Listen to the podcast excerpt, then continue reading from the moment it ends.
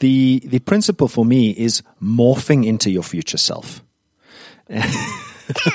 now you've got this picture of a morph. You get this picture of like pointing at the chalk line going, exactly.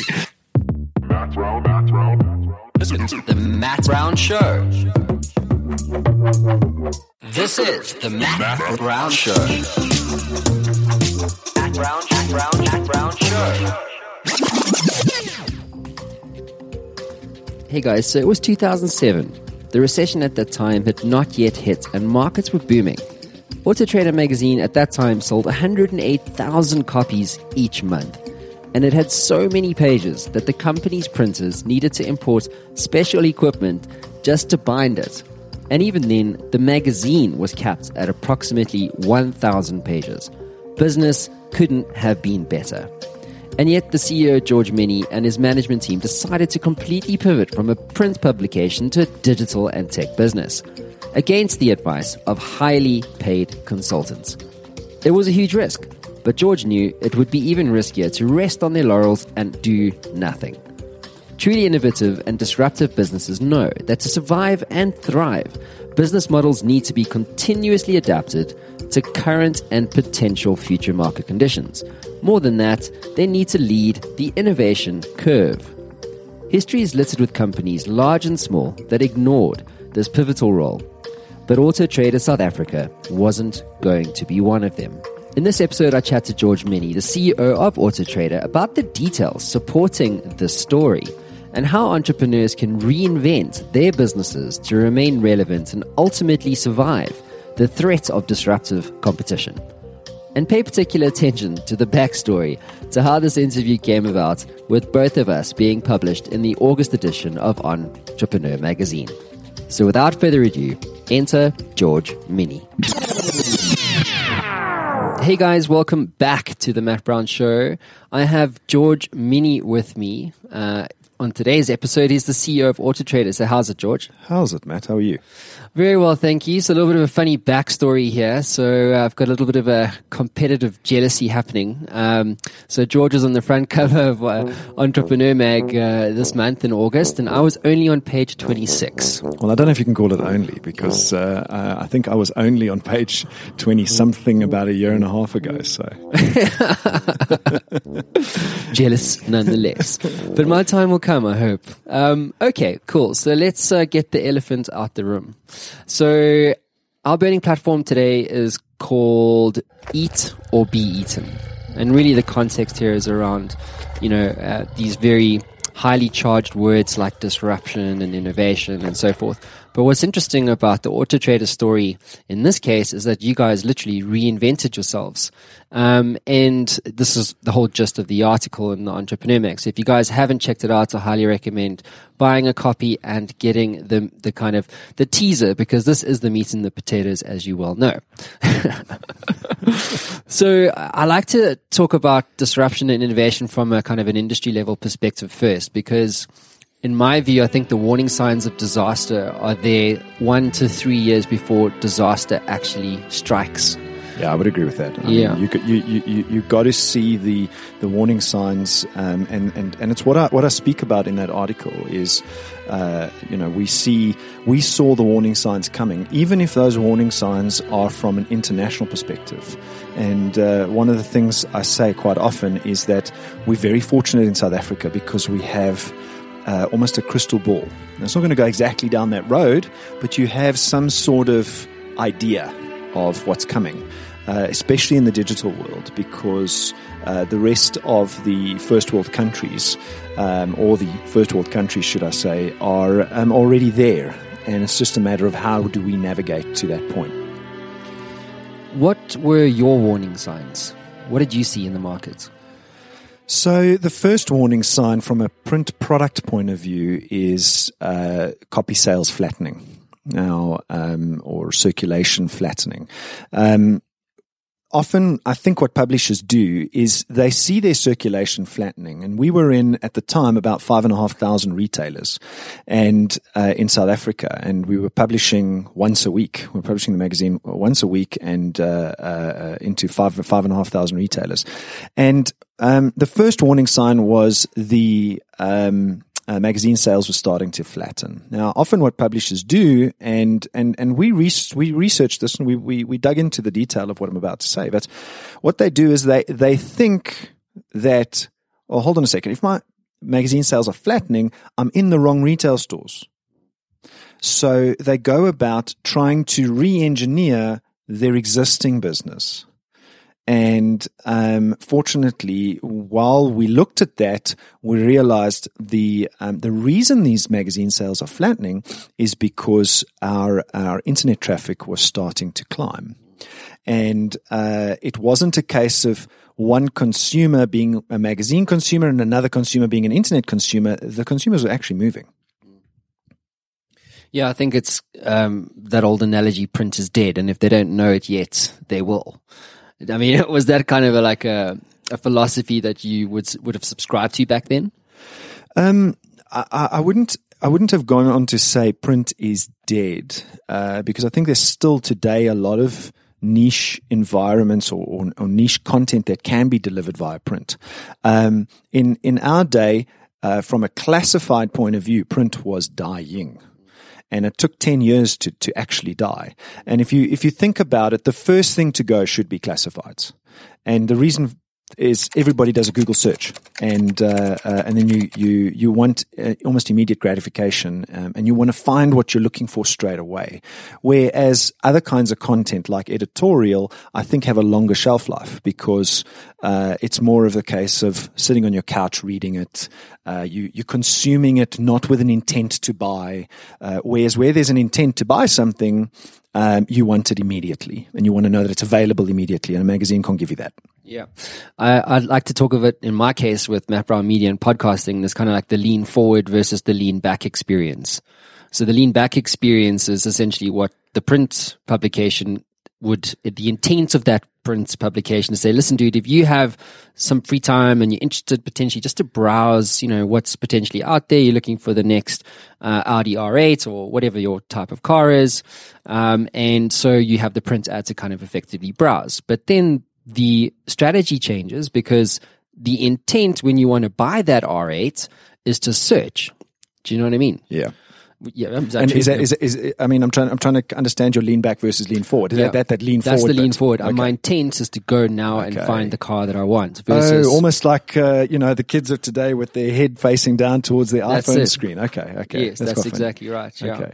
So, um, so, I mean, for me, um, uh, uh, we describe your lean back, lean forward principle in the form of a funnel. That lean back bit, people are in the top of the, their, their car buying journey funnel. You might not be in the market to buy a car today, but at some point in the future, you're going to be in the market to buy a car. And you leaning back, you're busy browsing through whatever and uh, reading articles on, uh, you know, on particular vehicles because you're interested in BMW 3 Series vehicles. Uh, um, and, uh, and we like to put those people in the top of our car buying funnel. They, they're, they're what we refer to as out of market car shoppers. Mm-hmm. They're not in the market to buy a car yet. Yeah. Okay, cool. Got it. Um, going back to the need to change, I think what was interesting for me was the fact that you were actually advised. Well, let me go back you understood the need to change, right? Internet connectivity was going up, your print sales were going down. Generally, um, I find the kind of key criteria for identifying when you need to change as a business because you have a business model problem is either when you're losing market share quickly or your top line revenues are declining. But what you're doing from a marketing perspective hasn't changed that's generally when there's a problem. And if you can back that up with data or read financial accounts for say two, three months, then suddenly there's a, that's a warning sign, right? So, so you guys understood the need to change. But what I found very interesting was that there was a high paid uh, consultancy, right? Who, um, do you want to mention names? Uh, no, I don't particularly want to mention their name. Damn, damn it, damn it. but, but that's fine. That's we pay, fine. We paid you them know, name and shame, name and shame. but um, but they actually advised you not to go into the digital space. And what their advice was, which I found dumbfounding looking looking back at that time was that you needed to have a free print Yes. type business, right, or business model, right? So, can you elaborate on that a little bit more for us? So um, at the time, um, which was uh, back in about uh, 2007, 2008, uh, uh, we were we were selling um, around about 95,000 copies of the magazine a month. Um, you know, we publish weekly and fortnightly, depending on which magazine we're talking about, and. Uh, and we also had three free distribution magazines. They were fighter brands at the time and they were called Auto Freeway.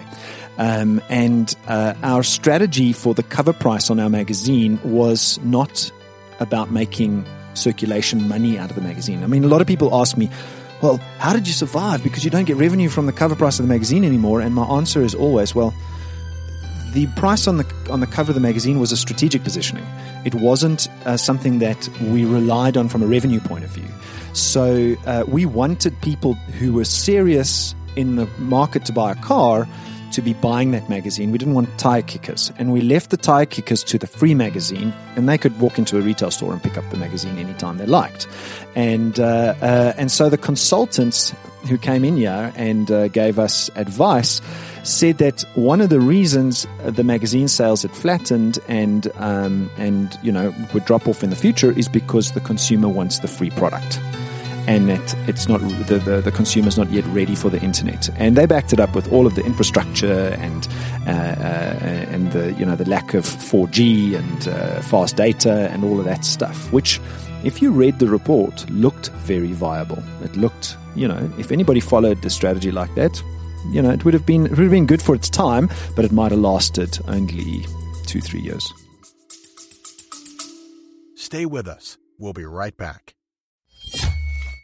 Hey there, I know being an entrepreneur can be a very lonely experience. You sometimes get stuck, don't you? Well, if you're like me, being stuck sucks. But what if you could access the minds of over 850 CEOs who have built companies generating billions of dollars in revenue and access all of that knowledge in a fraction of a second? Well, the good news is you can literally do that today. What my team have built is Matt Brown AI. It is trained on all the interviews, over 850 of them that I've done to date, all my books all the knowledge capital that has been generated over the last 10 years right here on the Matt Brown Show. And you can get access to all of that right now for free. So, how do you get access to this? Well, head on over to mattbrownshow.com and at the top you'll see community. Hit that link, sign up, it's absolutely free, and you'll be given instant access to Matt Brown AI and a community of over 100,000 subscribers.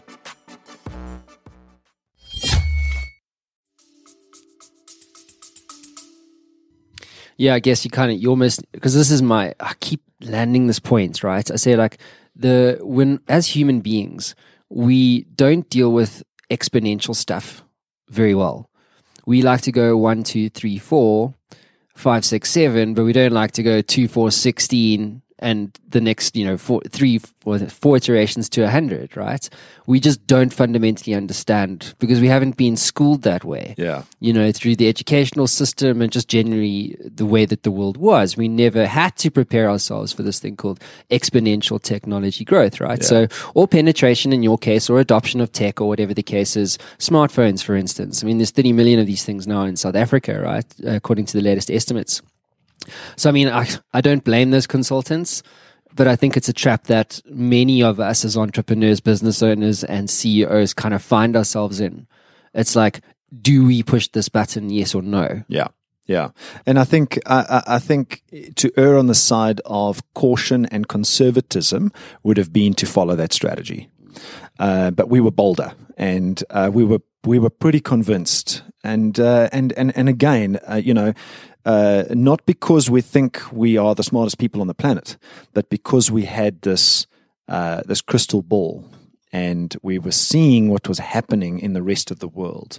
And I think sometimes entrepreneurs get isolated in South Africa. They think that South Africa is an island, um, and it's not. Um, we are traveling at a rate of knots in a particular direction, and uh, um, and that direction is not going to change very easily. You know, all of the you said 30 million of these smartphones. All of those things are made in a first world country, so it is geared and set up for those future moments. Uh, so for me, ignoring those those those those trends um, in first world countries is uh, at your own peril. Yeah, I use this analogy of burning ships. So if you're on it, to your point, if you're in, if you're a company that's been selling the same thing to the same market for let's say five, ten years, right? Like AutoTrader was potentially even longer, right? There's a bit of a semantics. The point is same thing, same market for a number of time or years. Okay, because the world's changing so much, you have an option. Your first option is to essentially try and steer that slow ship to address these needs, right? And unfortunately for big companies, it's It's hard. fuck, it's impossible Yeah. almost. I mean, it depends on who you're speaking to, right? Inside the bank, they'll say, "Oh no, we can handle it," but outside the bank, there's many people that say, "Well, you know, cryptocurrencies and blockchain, for instance, are going to put them out of business and make them irrelevant." Decentralization of the trust system, the financial system, essentially, these are major, major, fundamentally different ways of doing things. Yeah. You know. So anyway, going back to my analogy, you can either try and turn that ship slowly, or you can burn it and blow it up. Hmm. And that's kind of what you did. In other words, you're not stopping what you're doing as a business overnight, but what you what you're doing is you're making the decision to blow that ship up. Stop selling print and start to get into this new ecosystem called digital. Makes That's sense? exactly what we did. Yeah. Um, you know, and uh, and it, it it it took it's it's taken it's taken almost ten years, nine years to to do, but um, but from that particular year onwards, everything we did was focused on digital. Uh, every hire we made was focused on digital. When we uh, uh, made changes internally inside the office, it was with the focus on digital. Print started to become a, a backseat driver uh, in every single decision that the business made. Um, and uh, you know, if you want to think about it as blowing the ship up, it took it took nine years to burn. Um, But you burnt it. but uh, but we essentially burnt it. Um, uh, but we had to be cognizant of the of the very real situation in South Africa. Uh, that while there is this looking glass uh, or or crystal ball in the first world countries. We are still a very different nation. We're, you know, the rainbow nation, and there's lots of different cultures, and there's lots of segments of our market at different stages.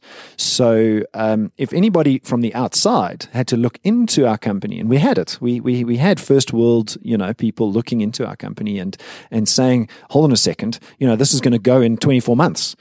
And uh, and we said no, this is not England, and this is not America, um, and it's not going to go in 24 months because there is still, you know, Joe Soap out in the rural area, and there is absolutely no internet connection. So the magazine held on for that long because of that nuance in uh, a South African in the South African environment. Yeah. Uh, I was talking to Anish Dasani, he's the founder and CEO of Giraffe, which is a disruptive mobile based recruitment play, all about the mindsets of VCs in South Africa versus the VCs in uh, the US. And basically, we're talking about this point that the foreigners, I, you know, the, the invaders, the invaders essentially That that uh, that game just came to mind. What was it called? Um, Uh, Space Invaders. Space Invaders. Yeah, exactly, On yeah. the ZX Spectrum. I don't know if you. Uh, Yes, I used to play that. You're showing my age now, George. but uh, but my point being is that you know they may understand technology, right? Because they're in developed markets, and of course they get the luxury of being able to execute on new tech because the market's ready for it. Yeah. But when you look at developing markets like South Africa, for instance, you can't shove that philosophy into a South African context. In most cases, you can take bits and pieces that will work, but you can't take the whole thing and try and shove it in and expect it to scale because hey, this is what's happening in a developed market, right? Exactly, exactly, and that and that's my and that's my whole point is uh, is we've taken nine years to transition the business from a print business to digital business, and in some other countries it failed. Australia, Auto Trader never made it. Um, uh, as a matter of fact, uh, the the brand Auto Trader in Australia shut its doors last year, I think it was, um, uh, because it just never made the leap from print to digital. Um, and uh, you know, sad in Australia, but uh, you know, the number one digital player um, uh, did a, did a really good job. We didn't suffer that fate, and uh, and I think we could have suffered that fate on two fronts. Uh, if we had taken the consultant's advice and uh, switched to a longer living print product, some digital player would have taken us out.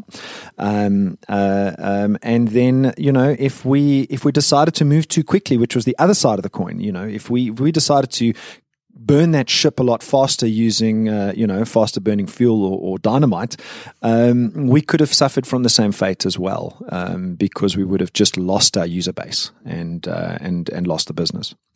Cool. Let's talk about strategy here because I think there's a lot of uh, listeners who will be running businesses who've been selling the same thing to the same customer for for, for a certain amount of time, um, and they know that the writing is coming, or let's put it this way: the the warning signs are there, right? Like we touched on right in the beginning. Well, let, let's let, let, let's get an example: electric cars. Yeah, totally. Electric. What are electric cars going to do to the spark plug manufacturer? Uh, irrelevance bomb. Exactly. And the spark plug manufacturer should be beginning to burn their ship. Uh, uh, you know, so Yeah, so, should so be selling electrical components for cars, uh, electric cars, essentially. Or getting into Batteries. wha- whatever batteries or whatever electrical uh, uh, elec- electronic technology the future car might have. Uh, uh, you know, so so burning that ship is is important. Sorry, I cut you off there. No, no, no, it's cool. That's fine. I love it when people cut me off. It's what I live for here. Um, but um, let's go in, into the strategy. So for me, if you go like, I, I love, I love defining the question, right? And so, because if you don't ask the right question, you're never going to get the right answer. So if you're a business like a spark spark plug manufacturer, let's talk strategy. So for me, the question is does your new strategy or potentially your new strategy and or your existing strategy um, matter enough to the customers that you serve and is it significantly different enough to your competitors strategy makes sense. So we're not going to talk about your competitors because they then you know let's not go there. Cuck rabbit hole. Um, but but um, but my point being is that they're still doing the same thing. I mean, yesterday, as I was saying before we hit, we uh, came on air, was I was talking to um, IT Web's journalists yesterday, and one of the questions was going back to like I was talking about podcasts and whatever, and and the, and they were saying, yeah, but you know, is is this relevant for us from a data cost and blah blah blah perspective? And I said, yeah, but that's not the right question. It's not the right question. What you should be saying is, what are your competitors doing? What's the status quo? Define the, the convention in the market, and then do the exact opposite. Do you know what I mean? Yeah, if Because- your, if your competitors haven't moved and to start burning their ship, Yeah, totally. Uh, so so so you know from a from a, a, a, a competitive point of view, I would always advocate uh, don't focus too much on your competitors. Because if you focus too much on your competitors, you end up following them. Uh, uh, and then suddenly there will be a spark plug with a gold cap on it. But that's not the strategy. No, totally. And there's this other principle that I love to talk about, which is if you give the market what it wants, you won't give it what it needs. Steve Jobs said that. Did he? Um, Uh, no, not that exactly, but uh, uh, uh, um, uh, in a, in a, in another way, he said, uh, "We give customers what they don't yet know that they want." Sometimes you just have to pick the things that look like they're going to be the right horses to ride going forward. And What if people say, you know, the iPad is uh, uh, crippled in this respect? Well, you know, well, I'd say two things. Number one, things are packages of, of emphasis. Some things are emphasized in a product, some things are not done as well in a product, some things are chosen not to be done at all in a product. And so different people make different choices. And uh, if the market tells us we're making the wrong choices, we listen to the market. We're just, we're just people running this company. We're trying to make great products for people. And so we have at least the courage of our convictions to say, we don't think this is part of what makes a great product. We're going to leave it out. Some people are going to not like that. They're going to call us names. It's not going to be in certain companies' vested interests that we do that, but we're going to take the heat because we want to make the best product in the world for customers. And we're going to instead focus our energy on these technologies, which we think are in their ascendancy and we think are going to be the right technologies for customers. And you know what? They're paying us to make those choices. But for me, it's important because you can keep giving the market more spark plugs, or you can preempt what that market's going to need. I mean, there's that famous quote. I mean, we are in Auto Trader's offices here. We talk about Auto Trader, right? But there's that quote with Henry Ford. He said, you know, if you if Henry Ford asked the market what they wanted back then, they probably would have said faster horses, right? Not the automobile. Exactly. You know. Exactly. Uh, you know, and uh, and and and how how did Henry Ford pull it off? He re-engineered the the the status quo of the day. One of the things Henry Ford did was um, uh, the chassis of the motor vehicle took 12 hours to assemble one chassis. One chassis, which was the reason the cost of the car was so high. He re engineered that uh, uh, production line in a way uh, to in a, in a way that brought the assembly of the chassis down to one hour. 12 times he reduced the assembly of that chassis by introducing conveyor belts. You know, and you got to think to yourself, well, um, how does somebody like that actually think it up? It's because he's not focused on the, the status quo of the day. He's focused on, um, and he's not even focused on what you say. Like his customers would have said, "I want a faster horse." And none of that is is is probably in his thinking. He's thinking to himself, "Well, how do I uh, uh, cut the cost of this car significantly enough so that everybody can have one and they don't want a horse?" Um, But I'm always fascinated to ask the question because I think the insight stands true and it's easy for entrepreneurs, business owners, and so forth to understand, right? The difference between giving a market what it needs versus what they want. So the also the, another truism here is that talking about the Henry Ford story is that the market oftentimes doesn't know what they want. So if that is the case, how do you as a business owner understand what your market is going to need? What's your experience?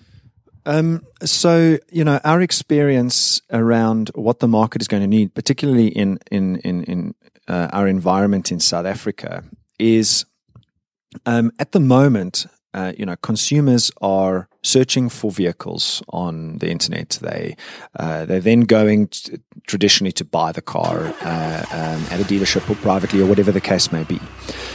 Um, what the consumer doesn't know that he wants in the future is to conclude as much of that transaction on the internet as possible. So there's an example of looking into the future, and uh, w- while we know that that is what we want to give our consumer at the end of the day, the consumer doesn't know that right now. And the only reason we know that is because we live, breathe, and eat the car buying journey. Um, uh, you know, so if you uh, often understanding your customer isn't necessarily closely linked to understanding your current products and business. Our customer, the consumer, buys from our dealership sellers who sell cars to them. But our job is to understand that car buying journey to buying that car from that dealership. And in understanding that car buying journey, you get insight into, well, what are the pain what, what, what is the consumer suffering from what are they what is painful for them at the moment and often consumers uh, accept that pain and i think if you solve for those pain points you will get insight into uh, into that into into the answer uh, to that question is what can I give this customer that he doesn't yet know that he wants? And uh, and the iPhone's a classic example. Um, people were accepting of buttons on a phone. And um, uh, and you know but it was painful. It was painful because not everybody liked the layout of the buttons. Not everybody liked the way the, the thing uh, mechanically operated. And here comes a company that uh, that understands how consumers use electronic devices, and uh, and puts a touchscreen on the front that you can configure in any which way you want. Um, so, so understanding that consumer and how he uses that particular product is important to getting insight into giving them what they don't yet know that they want.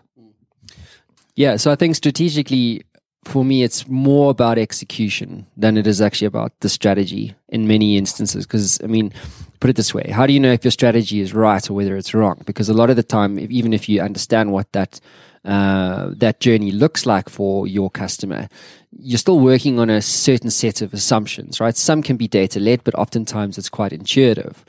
And so, um, when you think about all of that in context of execution, it's actually about feedback, right? So, I like to use this analogy of, uh, you know, a, a plastic cup. So, if you flick the plastic cup, what does it sound like? Dull. But if you're holding a crystal glass and you flick it again, it goes ding, and it's that feedback, that resonance that uh, you get from something that you know is clean and accurate for what that market needs. Yeah, uh, you know, so so so for me, once you understand the consumer of your product and you understand those pain points, so what is painful in the use of whatever uh, that that consumer's using, and and and and I think the insight is they don't know that it's painful themselves because at you know at the moment it's just they're used to it and uh, and you got to figure that out. So i think that's that's a route to finding out what the consumer doesn't know that he wants. That's the first thing. The second thing is now when you begin making the changes is exactly to your point is you might not get it right yourself because you've got this idea that the um, uh, there's a there's a there's something that you have to figure out that's painful for the consumer, and you start making changes to your business or your to, or to your product. Um, that change might not be the right one to fix that consumer's pain point, and that constant feedback is important. Uh, I think uh, uh, uh, many businesses what they do is they they do a bunch of consumer research. Uh, they get the details or the, the feedback back from the from the consumer research. Uh, they figure out the pain points of what of what they need to change in their products. They make this big change and they bang they lump, lump it onto the consumer, and it doesn't work like that. It's this constant iteration of execution change, execution change, execution change, and you're exactly right. And uh, I said in that article, I get bored in a, in a in a room full of ideas. People, we've got we've got ideas taller than this building. so so so it is about execution. So once you've figured out, okay, I'm gonna I'm gonna you know take those ideas because these are the reasons they make uh, sense. Um, uh, now we need to start executing in little iterations and getting feedback. Make execute little iterations, get some feedback. The other thing there is if you're going to make changes in your business and your business is existing, my like my experience is don't make massive changes. Like you have to you have to grow where you're planted. You know what I mean? Like if you're selling spark plugs, then don't go and sell shoes. Yeah, Do you know what I mean? Yeah. Because you think that that's what the market wants or needs even, exactly. right? So you must grow where you planted. So if you if in other words if you're an olive tree, become an apple tree. Yeah. Do you know what I'm saying? Yeah, grow exactly where you where you planted. I think that's right. I mean, Morph. Uh, uh, you know, I, I don't know if you if you, did you ever watch that cartoon character Morph? Morph. Yeah, Uh, it's a uh, little- the guy with the with the chalk line thing. Yes, that dude. Yes, Yeah, his yeah. name is Morph. Morph. Morph. Yeah, yeah, Jeez, You're bringing back a lot of memories, showing my age. Um, mine too. Mine too. um, but anyway, so so so the the principle for me is morphing into your future self. now you've got this picture of a I dude. could just picture him like pointing at the chalk line, going. exactly. Audio Militia is an award winning post production facility specializing in the original composition of music, sound design, and final mix for a variety of media. Drawing inspiration from a multitude of sources, Audio Militia delivers a one of a kind audio product with military precision. With over 15 years of music industry experience in their arsenal, Audio Militia has the dexterity to create and craft all musical requirements, from concept to completion. Boasting four state of the art studios in Bryanston, a satellite facility with four studios in Ferndale, and an accomplished team of composers, engineers, and producers, they are able to cater to all of your needs. They have produced work for clients such as Lexus, Coca-Cola, MTN, Vodacom, Mini, FNB, Standard Bank, Wimpy, Old Mutual, Johnnie Walker, and Sasol, but just to name a few. So head on over to audiomilitia.com to find out more about how they can help you produce an unmatched audio experience.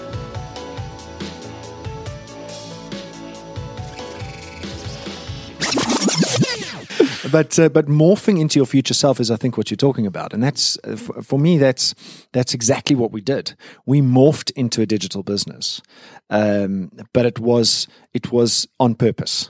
There was we didn't fall through it. We we actually made. Uh, uh, proper decisions that were well thought through, that we turned over many times before we made, um, that got us to where we are, and constant feedback. So let's dive straight into the nuts and the bolts here, right? So, okay, so you you understood the need for change. You defined what that strategy was going to be. You understood that there was search was becoming a bigger and bigger component of the buying journey or the kind of intent journey, if you want to call it that. Well, I think I think search was always there. Mm. Um, uh, it was just the internet allowed consumers to access all the information at one time and immediately.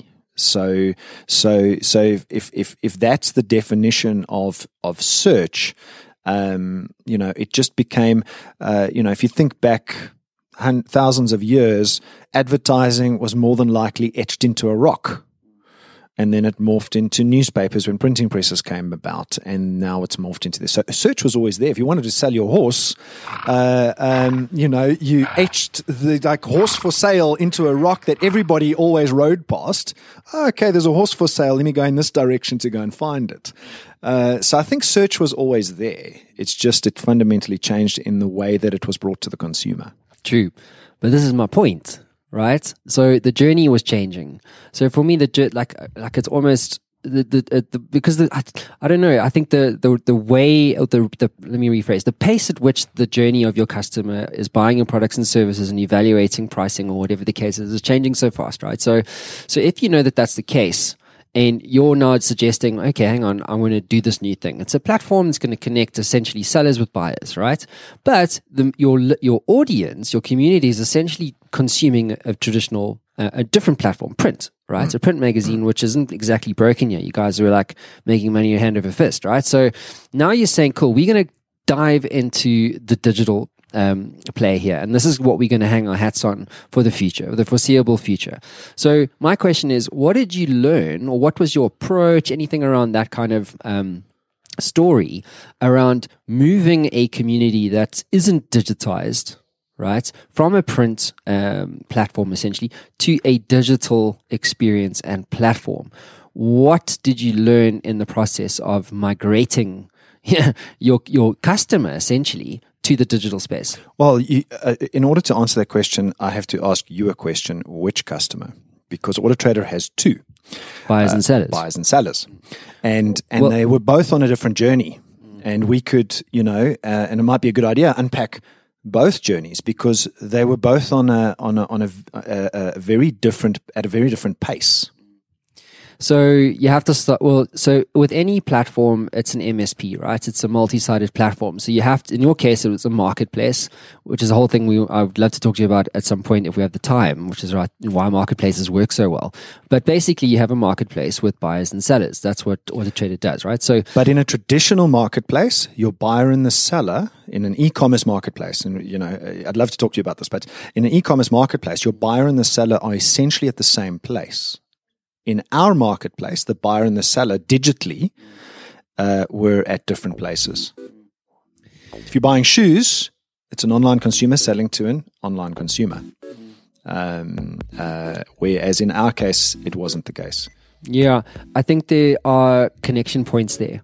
So in the e-commerce space, it's effectively suppliers with with um, customers, right, or buyers. So the supplier in your, if you were to make the jump, or how do we find uh, similarities from the e-commerce place uh, and put that into the the auto trader context? The suppliers would be your dealerships, but your private sellers. Do you know what I mean? Is kind of where there's a slight points of Yes, departure. yes. But having said that, you have to have inventory, right? If you don't, you almost need to say, listen, if I'm connecting buyers and sellers, what's the point in having a million buyers with nothing to buy, Content, exactly. right? So exactly. So you have to start with the with the sellers, right? And that's what you did. It's a it's a balancing act. Um, uh, you can't start with the sellers if you've got nothing to offer them. Um, why should I go through the pain of uploading my car onto your platform if there's no one there to see it? So that circle, um, uh, and, and and I think it's a it's probably a you know a point of debate with a lot of people. Where does that circle begin in that marketplace? And you're right, it has to begin with the content. But how do you convince the person to put the content up when you've got nothing to offer them? Incentives. So I, I don't know if that's if that was what you did. I'll tell you in a second. Okay, but my, my thing is if you're going to um, migrate uh, anyone to a new thing, right, a platform, you have to have an incentive for them to move across. Otherwise, they won't do anything. We are human beings after all. The other thing to say is I was interviewing uh, Rand Fishkin, right? So he's he runs SEOmoz out in uh, Silicon Valley. and um, they've got literally a million paying uh, customers, right? So they launch products, new iterations of SEO type products. Uh, every other month. I'd hate to be their marketing manager because it's got to suck for that person because it's just so busy. But I said to him, listen, mate, so when you launch new products, like how do you ensure that there's take up of this new stuff? And he essentially said to me, Matt, you know what? The interesting thing that we've learned is he says, if we have a million customers and we go from version 1 to version 1.1, they don't buy. And I said, but why is that? And he said, because we need to go from version 1 to version 2. Otherwise, it doesn't justify the cost of switching because you've got two types of costs. You've got quantifiable costs, which is okay, it costs me X amount of rands to put an ad in a print magazine versus a digital cost, right? But there's unquantifiable costs with switching. In other words, if I spend that money and I'm happy to do that, will I still get, do you know what I mean, the return for switching to this new thing? And this is especially true in businesses and software. So, for instance, it's training, it's new data, it's the migration of X, it's the integration of Y, it's the the um, the, uh, the the amendment of our processes. Those are all types of unquantifiable costs that don't, uh, you know, apply purely to a price point proposition. I, I, I absolutely wholeheartedly agree. Um, so how we did it and how we made the leap is um, is we fortunately had a magazine that was four, five, six hundred pages thick, uh, and uh, and contained roughly eight to ten thousand cars. And the first thing we did was we built systems inside year, and we uploaded all of those cars onto the internet. So so we had content immediately. Um, as soon as we had content, uh, uh, uh, we we we started building users around that very limited amount of content. Once we started building users around that content, uh, we said to ourselves, well, how do we prove that this platform's value is where we say it is? And that's where we developed the piece of technology called Call Tracker. Um, and and and we took Call Tracker and we created value a very value differential story between the magazine and uh, and the internet. And then, because then we started to realize very quickly that the car buying consumer is way ahead of the dealership and the car seller. And, uh, and we had to almost drag them kicking and screaming to the internet, saying to them, We've got 10,000 cars online. Uh, we've uh, uh, developed this uh, piece of technology called Call Tracker. We've uh, this is the kind of value that the internet is is, is giving, and um, here's a piece of technology for you to upload the balance of your inventory onto our uh, onto our website in order to take advantage of uh, of this value, and that's how it started. Okay.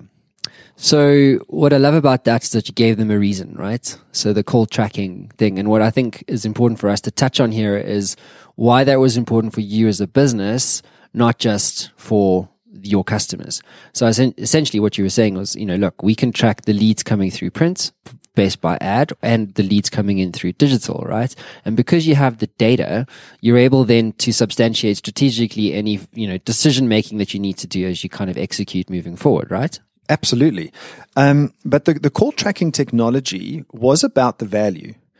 Um, but we could have we could have built that like other um, marketplaces have built it, which is force the consumer to fill in a form, an email form, um, and that was available. So we could have taken the our platform and said to the dealership, this is how many emails are going to you. We forced the consumer to fill in a form. But we found that that was massively restrictive and a pain point for the consumer. Consumer in those days, these big phones weren't around. I didn't want to fill in forms. Didn't want to. They wanted to phone the dealership because traditionally that's what they did out of the magazine. Is they picked up the magazine, they opened it, there was a, a dealership advert, and there was a phone number.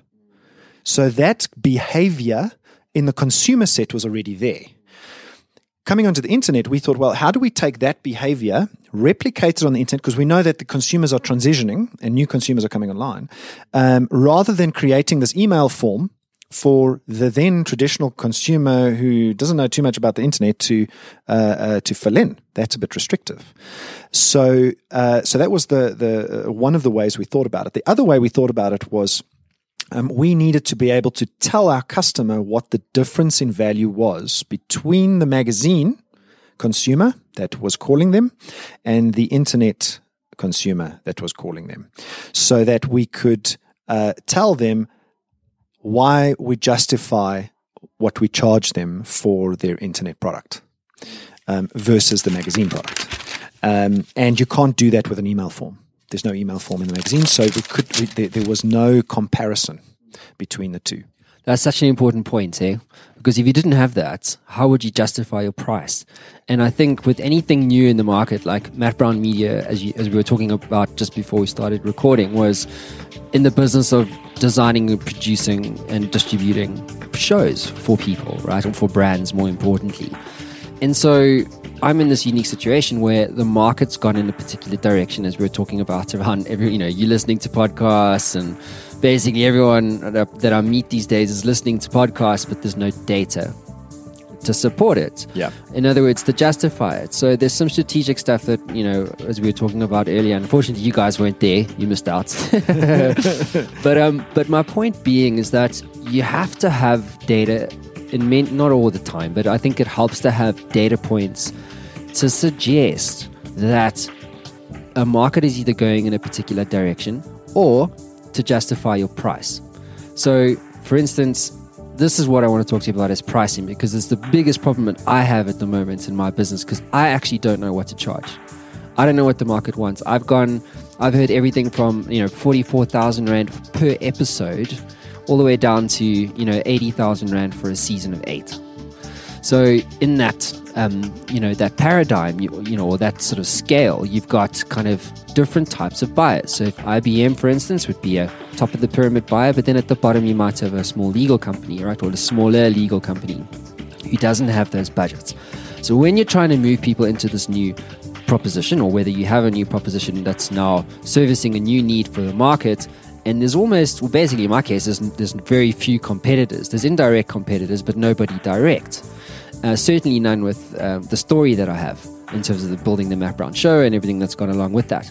So, how, what have you learned in terms of justifying a price, or under, and and more importantly, when you've got different types of buyers with different types of capital to outlay, the proposition is the same. But you have, you know what I mean? Like you got different potentially package one, two, three.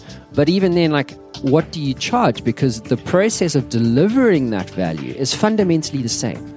So you've got a choice. You either try and serve the whole market, or you simply say, listen, this is what we're worth. We're not going to discount our prices, and we're going to charge 495,000 Rand for a season. What advice do you have there? So, um, when it comes to pricing, you've got to juxtapose your pricing um, in terms of the market that you are swimming in, or the you know the sandpit that you're playing in. Now, that's not necessarily a competitive statement. Okay, so I'm not for a second saying you've got to price yourself based on your competitors, because because that's that for me uh, creates a commoditized product anyway, and uh, everybody loses. So um, uh, uh, you've got to you've got to price yourself based on the sandpit that you're playing in, and I always like to think about uh, pricing in terms of uh, what would your alternative be, not necessarily competitive. So touching a consumer in the absence of our product? What would that alternative be? And if you figure out all of those alternatives and you put those against each other, you've got a guide to where your your your pricing can and can't be. I'll give you an example. Um, one of the alternatives for a car seller in the absence of Auto Trader's product is to advertise on Google. What would it cost a dealership to get a consumer from Google through to into their dealership and to sell them a car. If you understand the cost of that, you've got a an, a, an idea of where the market wants to play in terms of pricing, and uh, and and and I think often often businesses get stuck in this direct competitor set, whereas I don't think it's limited to that direct competitor set because we're all dealing with consumers of content. And those consumers of the content don't necessarily come through the same channels and the same delivery systems all the time. Um, so, uh, you know, I don't know enough about podcasts like you do, Not yet. but uh, but I would imagine, and I'm you know I'm guessing, and you know you know knock Please me, guess. I knock- do a lot of guessing Knock, knock me with that mic if you if you think I'm going the wrong way. But um, I would imagine that um, podcasts are about touching consumers with really good quality quality content. And uh, uh, it would be well the the customer that wants to put on a show. How many how many customers is he going to touch? And in the absence of that show, what would it cost him to touch that consumer in a similar way? Very difficult question to answer. Yeah. That's why we have consultants, and that's why they give you the wrong advice. yeah. Use consultants, but don't whatever you do, use them. oh dear. Okay, No, nothing cool. against consultants. We've had a, we've had a couple in here, and, and a lot of them have nine nine times out of ten they give really good advice. He's being nice. Um, okay, so the other thing I love to talk to you about is um, now that you've understood your strategy, you're executing, you understand your journey, you've got the data touch points, you have data to justify you know the value that you're getting from print or digital like whatever that means to you in your business um, as a listener um, essentially what you're effectively promising the market is change right? So it's one thing to get them there but the other thing is if you want someone to change and they do change then you have to be ready for that change yourself And if it's in the technology world, um, you've got to have your technology ducks in a row. Um, you know, to move at the speed that, uh, uh, with which your customer or consumer wants to move. Um, because once they switch on, and we've got many, many uh, uh, uh, dealer customers and consumers who uh, are pushing the boundaries. They're pushing our boundaries um, and constantly getting that feedback. I think we said it earlier on. It's constantly getting that feedback and having your technology, uh, whatever that may be, and it doesn't have to necessarily be, uh, you know, coded technology. Um, you know, you just have to be able to service those customers with technology that helps them to uh, uh, uh, consume what they want to consume um, while you're working on the next big thing.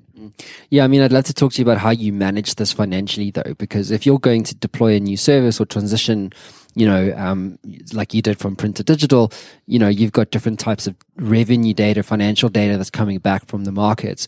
So one piece of advice I was given once was to set up a modified cash flow statement, which enables you as the entrepreneur slash business owner to essentially manage in real time on literally on a 24 hour basis to monitor how this new thing is happening in the market. Um, is that advice that you were subs- would, that you would subscribe to? And but was there a different way that you managed the financial side of the business, uh, being accountable as a CEO, of course, um, when you you know transitioned your customer essentially from print to digital? Um, so managing the financial side of a business is extremely important. Um, you know, I'm probably telling, uh, speech, speaking to the converted, um, uh, but at the end of the day, what you're trying to achieve. Um, uh, sometimes outpaces the the the the, the financial short term capital requirement, um, and and financial models help a lot with that, and uh, we run them all the time. So so you know, um, Albert Einstein said, uh, and so did Steve Jobs, and um, uh, I can't remember the third person, but Brown? the- maybe Matt Brown, yes, that um, that simplicity is on the far side of complexity. So if you think about that for a second, what does that mean? In order to make it look simple, I mean, we made it look simple. And if you read that article, wow, gee whiz, that looks simple. But it's, it was definitely on the far side of complexity. And uh, uh, I think often entrepreneurs don't build enough complexity in the underlying part of their business, understanding every metric, understanding how consumers are coming through their uh, their world, um, uh, setting up Google Analytics in the right way, setting up uh, um, their um, uh, measurement metrics, cash flow statements, business models. Those are all complex things, and um, and in that complexity, the far side of that is simplicity. From the outside in, it looks simple and you've got to make it feel simple for your for your end consumer. But uh, but underlying that is that complexity, and we definitely have underlying Auto Trader is a hell of a lot of complexity, and uh, uh, uh, and cash flow statements, business models, capital requirements, all of that stuff plays a very important role in getting to the other side of complexity. Yeah, exactly. So that is a great um, kind of segue, I think, into the final part of the interview, uh, which is just the kind of the rapid fire question stuff. So feel free to uh, to It's take more like time. AK forty seven stuff. Yeah, no, it's good. I've got the shotgun here. Are you ready? Oh, shotgun stuff. okay, if you could get into a time machine and go back to, um, let's say, instead of when you were 20, right? um, but when you start your first day as CEO. Oh, can you remember that day? yes, I do. You there right now? Yeah. Okay, clicking my fingers. Right. So as you remember that time, if you were in a time machine, you could go back to yourself at, on your first day and give yourself one piece of advice, knowing everything that you know now and the journey that you've been on, right? What would that one piece of advice be? Trust your limbic system. Okay, please elaborate. So um, we all make decisions um, emotionally. Okay, and I'm not saying make emotional decisions. Not, that's not what I'm saying. But but um, I would have trusted my gut and acted on that a lot more and a lot quicker. So we spoke all about data and complexity and all of that stuff. But at the end of the day, um, uh, on the other side of all of that complexity, most of the time, my gut feeling was right. And what signals do you personally work with? Because I'm always fascinated about decision making, which of course is the ultimate power when it comes to being an entrepreneur, business owner, right? Is if you decide to do something, that's your ultimate power. And if you make a great decision, fantastic. If you make a cuck decision, then that's a whole other story. So if you're thinking about, and I've had this come up on the show before, so I'm interested to get your view, just to unpack it a little bit more, like how do you trust your gut? Like, is there a physiological thing? Is it the fact that you're um, in diffuse thinking mode in the shower, you know, and you get a really amazing, inspiring thought? I mean, so what works for you? Like, how, I mean, if someone doesn't know how to trust their gut, how do you do it? So um, I I always I always maintain that um, in a state of change, you should always be feeling uncomfortable. If you are not uncomfortable, you're making the wrong decisions. So, so for me, that's one of the signals that I'm making the right decisions. Is I'm feeling uncomfortable, um, uh, and then I go and I seek out data to go and either justify or uh, um, or put a negative view on what I'm feeling. Uh, and often that data isn't 100% um, there. So you might get 70, 80% of, of the data that either supports your, your gut feeling or doesn't support your gut feeling. But I think the first signal is I'm feeling nervous, I'm feeling uncomfortable. That's a good thing. It's not a bad thing. Um, so after feeling uncomfortable, then you start to understand whether it's a good uncomfortable feeling or a bad uncomfortable feeling. I've often had uh, situations where uh, uh, my team um, describe things to me and we make a decision, um, uh, you know, on a particular thing, and I'm feeling uncomfortable, but the sense of discomfort is one that this is not the right thing to do. Um, so, so I think that the limbic system to try and turn that into logic is very difficult to do. Uh, you know, you ask yourself why you love your girlfriend or your wife, or it's very difficult to describe that. So, and that's why you battle with trying to describe this gut feeling, is because you're trying to describe something that is almost uh, indescribable by, by by a human being's brain. We're talking about decision making, right? So or trusting your limbic system as you describe it. Um, and so I think one of one of the greatest qualities for successful entrepreneurs that I've interviewed is that they know what opportunities to say yes to and what opportunities to say no to. So when it comes to decision making, um, how do you decide, like moving forward now? Like, how, how are you going to decide what's the right opportunity? Uh, let me rephrase that. What is the uh, what is a, an opportunity that might be right, but it might not be right for you? How do you decide which opportunity to pursue?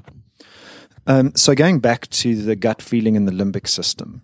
So you'll get this uncomfortable feeling, um, uh, and you you have an idea, um, and you haven't made a decision yet. And part of what I said was you go and you collect the data to either support or refute what you what you're needing to decide. Um, uh, now, that data comes from particular places, and um, most of the time, that data comes from counsel that you seek from people that you trust. And that's how I make decisions. Um, uh, and, and that's why it's very important for leaders and entrepreneurs to understand you're not an island. You can't do everything by yourself, and you can't come up with everything by yourself, and you won't be able to make all of the right decisions by yourself. The counsel of other people are extremely important in making those decisions and to steering you and navigating down the path that will eventually lead to success. And that's why my team are vital in my world. I've got eight people in this business that provide counsel for me every single day of my life. Uh, and then people outside of the business that provide counsel. So I'll ring them up, and and and it doesn't have to be profound. It doesn't. It, it could literally be a small, small thing that you're thinking about. But if you put all of those little pieces together, you you see that there's quite a big decision and there's quite a big path that uh, uh, that that decision is important on. So so so the so the collecting of that data nine times out of ten is from other human beings. Um, and then hard data, of course, but uh, but other human beings usually will steer you in the right direction. Does that answer your question? Yes, absolutely, absolutely. So when I say the word successful, who do you think of and why? Um, Steve Jobs, recent, more recently Elon Musk, um, uh, Henry Ford, the Wright brothers, um, and for various reasons. Um, and so the answer, the, the, the answer why, uh, Steve Jobs, just because of his drive to simplicity and uh, what is created in uh, um, in Apple, and uh, I'm an absolute Apple cult fanatic. Everything. I mean, I broke my Apple Watch the other day, um, so that's why I'm wearing my traditional watch. But uh, um, uh, I broke I broke the Apple Watch. But everything is. I've got Apple TVs. I've got you know uh, I, I, dabble with all the Apple devices. So I'm an absolute Apple cult fanatic. So so Steve Jobs for me from a simplicity point of view. Um, uh, Elon Musk. Um, because of his drive to make the world a better place, and um, and he has he he made I forget the exact number. I think it was a hundred, hundred and something million US dollars out of PayPal, and he risked all of that. He could have gone to sit on an island. He risked all of that for one vision that he had, and that was to make the world a better place. And, and you can see it in his actions. He's genuinely wanting to make the world uh, fossil fuel free. Uh, uh, um, you know, sunlight drives our energy, and um, um, and he's wanting to escape the planet to to go to Mars. And and it's those things that that that I I, I uh, like, and fact that he's South African. Um, yeah, man. um, and then, uh, um, and then, if we go uh, further back, um, the Wright brothers. Um, now, the Wright brothers didn't invent flying, believe it or not. Um, a uh, uh, another character did, and um, the problem, the the thing that the Wright brothers really did well was they knew how to take their product to market. And that's why they got the accolade of inventing flying. They took their product, they knew how to take their product to market. And there's a couple of, uh, for instance, uh, Tesla, Nikola Tesla versus Albert Einstein, I think it was, um, uh, uh, uh, in the invention of electricity. Tesla's idea is the one we use today, but he didn't know how to bring it to market.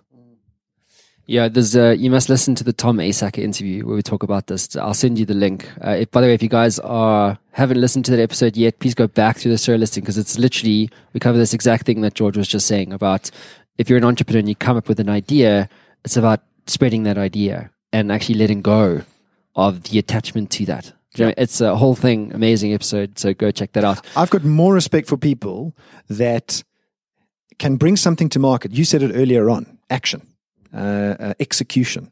Bring something to market than someone who has this brilliant, life changing idea, but just doesn't bring it to market. Yeah, absolutely.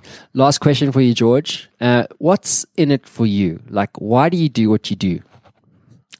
That is probably the question that nobody ans- asks me ever. Why do I do what I do? Um, and honestly, there's two reasons. Um, and I've thought this one this one through before. So uh, uh, the first thing is I want to change the way in which consumers buy cars in South Africa to a place where it is painless. So, so, so changing the car buying consumers, uh, the way in which car uh, uh, consumers buy cars, and the second reason I do what I do is these people inside here.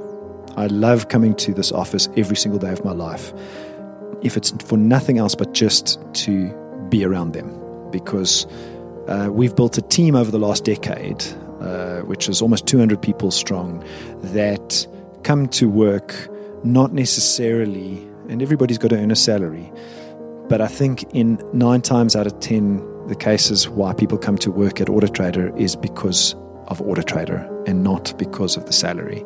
And that for me is, is, a, is, a, is a massive drive for what I do, what I do. George, that concludes your time in the hot seat on the Matt Brown Show. Uh, thank you so much for your time. It's been an absolute privilege and an honor to, to basically get to know you and to kind of get your story on record and to share that with uh, with entrepreneurs around the world. Thanks, Matt, and uh, you know, good on you for pushing the boundaries. You're, uh, you know, one of the leaders in uh, uh, in bringing podcasting to South Africa. So I hope you massively, massively successful. Thank you. Cheers, mate. Hey guys, so news about the Matt Brown Show and Matt Brown Media this week. Tickets have been selling like hotcakes for the cryptocurrencies, blockchain, Bitcoin, and the Future of Money event in Cape Town. It will be held on Thursday, the 24th of August, at the auditorium at the Nedbank Clock Tower in the Clock Tower precinct at the V&A Waterfront in Cape Town and will run from 5 p.m. until 7:30 p.m. This event will sell out quickly. There's only a few more tickets left, so book your tickets now. Do not wait. It's qkt.io forward slash crypto. That's www.qkt.io forward slash crypto to book your tickets. Now, this is an event not to be missed, and many people missed out on the Johannesburg event, so please don't wait. The good news is that I am doubling the size of the event, so I'm expecting upwards of about 300 people, which will include a mix of blue chip clients, entrepreneurs, and of course the media. There will be a cash bar and food available, and the session will include a bit of a networking uh, portion too. So I will see you there on Thursday, the 24th of August in Cape Town. And one more thing, guys, if you haven't yet checked out our community for podcasters and podcasting in general, it's the it's you can catch it at getpodcasting.co.za. Hey guys, thanks so much for listening to the Matt Brown Show. It's been an absolute privilege having you with us. And remember, if you'd like more information on Digital Kung Fu or our guests and the full show notes, all you have to do is head on over to digitalkungfu.co.za and you can catch us all over the social media graph. So, till next time, Ever wanted to become a best selling author? Well, I'm in the influence business and I work with business owners and CEOs and business leaders to help them scale their influence. And we do this as a team by helping you to become a best selling author, sought after speaker, and industry influencer in only 30 days. My team and I have developed a system that delivers a best selling book and a launch campaign 300% faster and at 50% less cost than anyone else in North America. This system is incredibly efficient. One of my clients, Haiku, went from a 2% share of voice globally to an 11% share of voice globally in only seven days. If you'd like more information, head on over to showworxmedia.com for more. That is showworx with an X.com.